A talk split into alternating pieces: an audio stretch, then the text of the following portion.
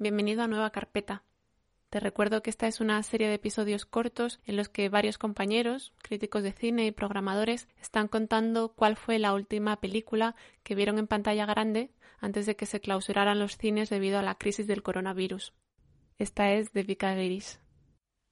So the last time that I went to the movies to actually watch uh, the whole film was on March 5th, which really feels ages ago now.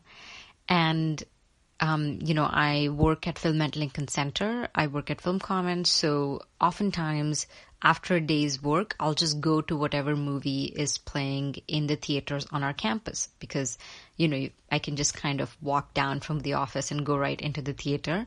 And that evening was actually the opening night of uh, this series, this annual series that happens at Film at Lincoln Center called Rendezvous with French Cinema.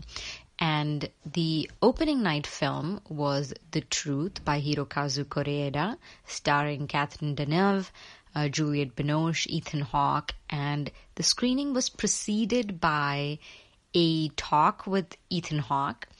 Juliette Binoche was supposed to be there uh, as part of the talent to introduce the film, but because uh, of the all this COVID stuff, which had already started to um, sort of change things uh, in the beginning of March. You know, her travel was canceled. All the guests from Europe had canceled. And so Ethan Hawke uh, was presenting the film by himself, and he did an hour long talk with Dennis Lim. And what I really remember about that is that before the talk began, we, uh, a friend and I, a coworker and I, we sat down and there were these two older women next to us. And, you know, Ethan Hawke was just sort of settling down on stage and I took out my phone to take a picture of him because it's Ethan Hawke, you know, and he had this big crazy hat on and, um, you know, he just looked so cool up there. And the woman sitting next to me, you know, kind of turned to me and she scolded me and she said in this very stern tone, are you going to turn your phone off when, when the talk starts? And I was so taken aback because Ethan, it's Ethan Hawke. Don't you want to take a picture? And also, it's a talk. In retrospect, though, I don't feel quite as miffed at that woman, and I'm kind of thinking back to that exchange really fondly because that's the wonderful thing about seeing a movie in a theater with other people is that there's a sense of decorum. There are these rules that you kind of sometimes arbitrary rules that you subscribe to because you're all together in the space of the theater and you're all doing the same thing together. And also, you know, it's it's where you sort of uh you know get to know how other people relate to movies or in this case even to you know talks and all the other paraphernalia around movies. And you sort of uh, have to adjust to other people's expectations uh, other people's behavior which is sometimes good sometimes you know for the worse. But there's still sort of this democratic spirit to it all that um, that now i'm thinking back to really nostalgically uh, I was by myself, um, in, and that's often how I end up seeing movies in New York. I think, especially as a critic, you often uh, have to go see movies, either screenings or you seek out movies that you know are not necessarily social events.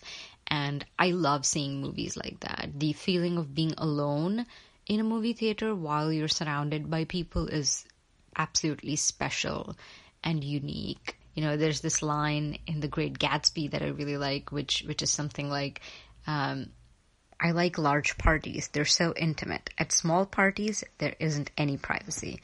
And that's kind of how I feel about movie theaters and, you know, about collective movie going. They're like these huge parties where you can actually feel uh, a sense of solitude. So that's how I seated myself for the truth.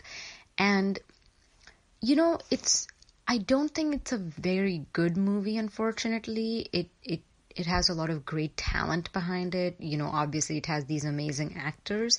I'm not sure if the movie really comes together very well, so I don't think there was anything in it that really made a big impression on me. But the one thing that I did, uh, I have been thinking about is, you know, it's a movie which has a movie shoot taking place within it. It's kind of very, you know, very sort of uh, classically cinematic themes of time and also of stardom uh, about the ways in which we preserve the images of certain stars in our minds. You know, they never age for us. Uh, even when they do age, you know, there's a certain quality to them that remains sort of eternal and you know these great great French actresses like Catherine Deneuve are are the best examples of that, and the film really plays into and exploits that quality of hers.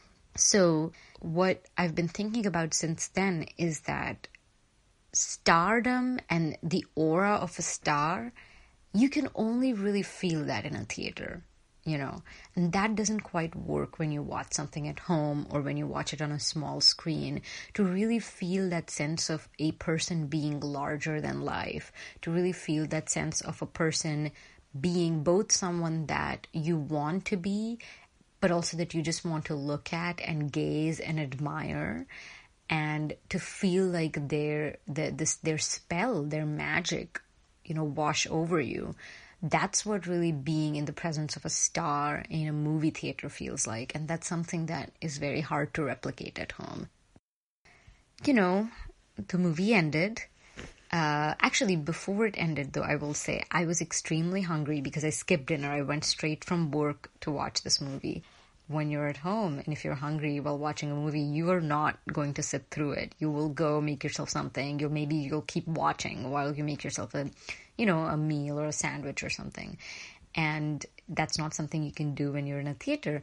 So I got up and I actually ran out to the concessions and I got a huge bag of popcorn and I just ate that whole bag for dinner and it was gross, but again, I, I just had to. Uh, I didn't want to subject my fellow viewers to my extremely audible hunger. And then the movie ended and I just took the train home, uh, as I always do. And um, somehow things happened so quickly after that. And, you know, the FLC got shut down on March 13th or 14th. So just about, you know, less than 10 days from then. Uh, which was way quicker than I expected. At that time, I was still thinking there would be some kind of half full measure for theaters where, you know, there would be a limit on their co- audience capacity or people would have to sit some distance apart. But, you know, things just closed down uh, quite rapidly. And I definitely miss that sensation. I miss the um, just the ritual of going to movies. I miss organizing my time around movie going. But, you know, one thing that I'm trying to take advantage of uh, now that I'm just, you know, watching things at home and there aren't as many new releases is return to the classics and revisit all the films that otherwise I don't get revisit or even, you know, uh, catch up on all the great films that I haven't had a chance to see over the years. Especially as critics, you're always having to keep up with the new. So I'm kind of enjoying this um, opportunity to retreat into the old, into film history.